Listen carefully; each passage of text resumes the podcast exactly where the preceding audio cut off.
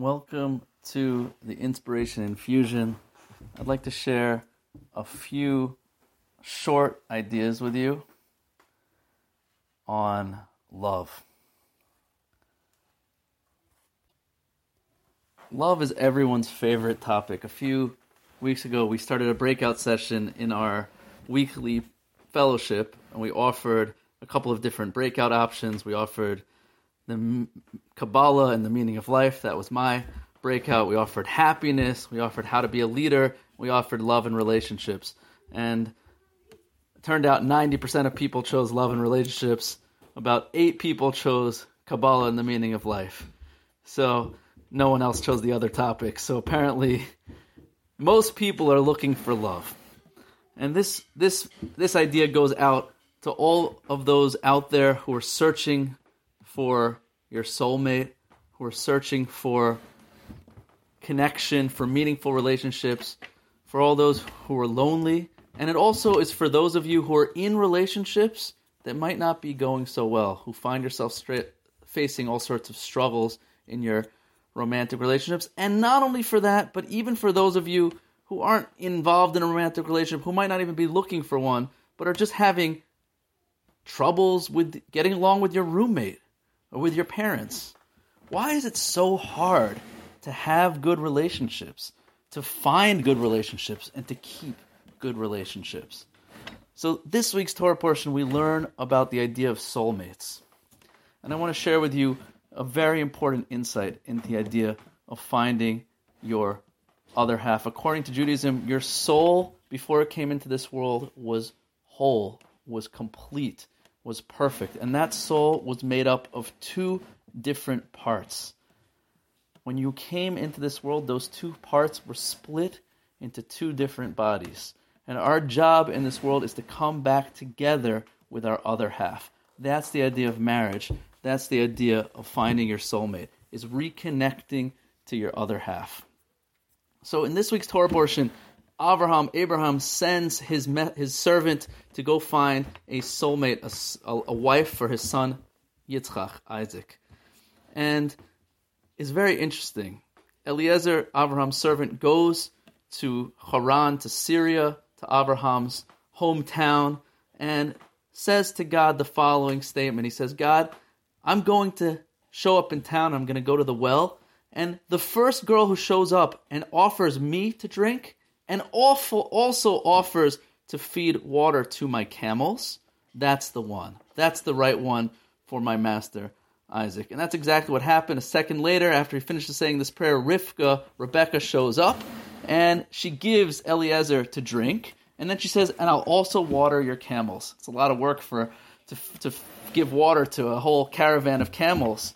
But and, and immediately Eliezer says, This is the one. He starts giving her gold, and he says, I want you to come back and marry my master, Yitzchak. How does he know? I mean, it's like if it were so easy to find your soulmate, we would just go outside and we'd, we'd say, God, you know, first person I bump into and ask me what time it is, that's my soulmate. Imagine if it was that easy. So, how does he know? How does Eliezer know that this is the right one for his master? So, according to Kabbalah, each individual in this world has a certain soul resonation, a certain vibrational type. Your soul vibrates at a certain frequency, and we each represent a different energy, a different personality type.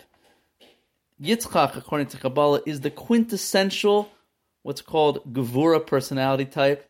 In uh, I've spoken extensively about this the past few weeks in the Kabbalah of politics. He represents strength and boundaries, and uh, introspection, uh, introverts, so to speak. Uh, so he needs to find the opposite personality type. The opposite of the Gevura personality type is the Chesed personality type, which represents kindness, giving, love, expansion. So Eliezer says that if I meet a girl and she's devoted to doing kindness for strangers, and not only kindness for me, but also for my animals, she's the right one. So in life, when we're searching for our soulmate, the goal is to find the person who's opposite us. Not only does that mean that we complete each other, but it also means we challenge each other. Because the goal of marriage, the goal of relationships, is to bring each other to completion. Completion only takes place when you challenge yourself to grow and perfect yourself in the areas that are the hardest.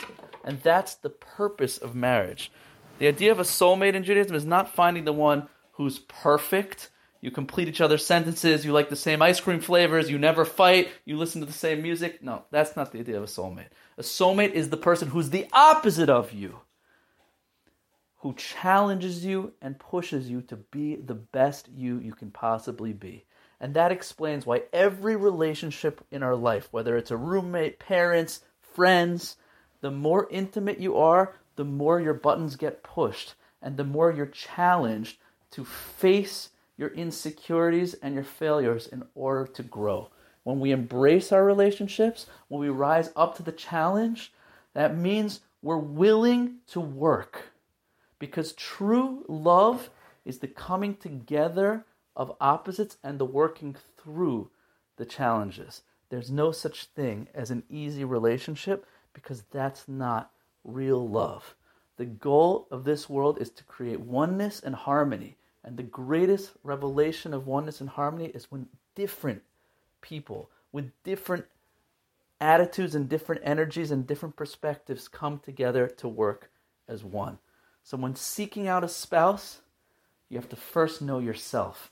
You have to know your energy. You have to know your strengths and your weaknesses. You have to know your unique vibration. And then you can seek someone that complements you, someone that's your other half.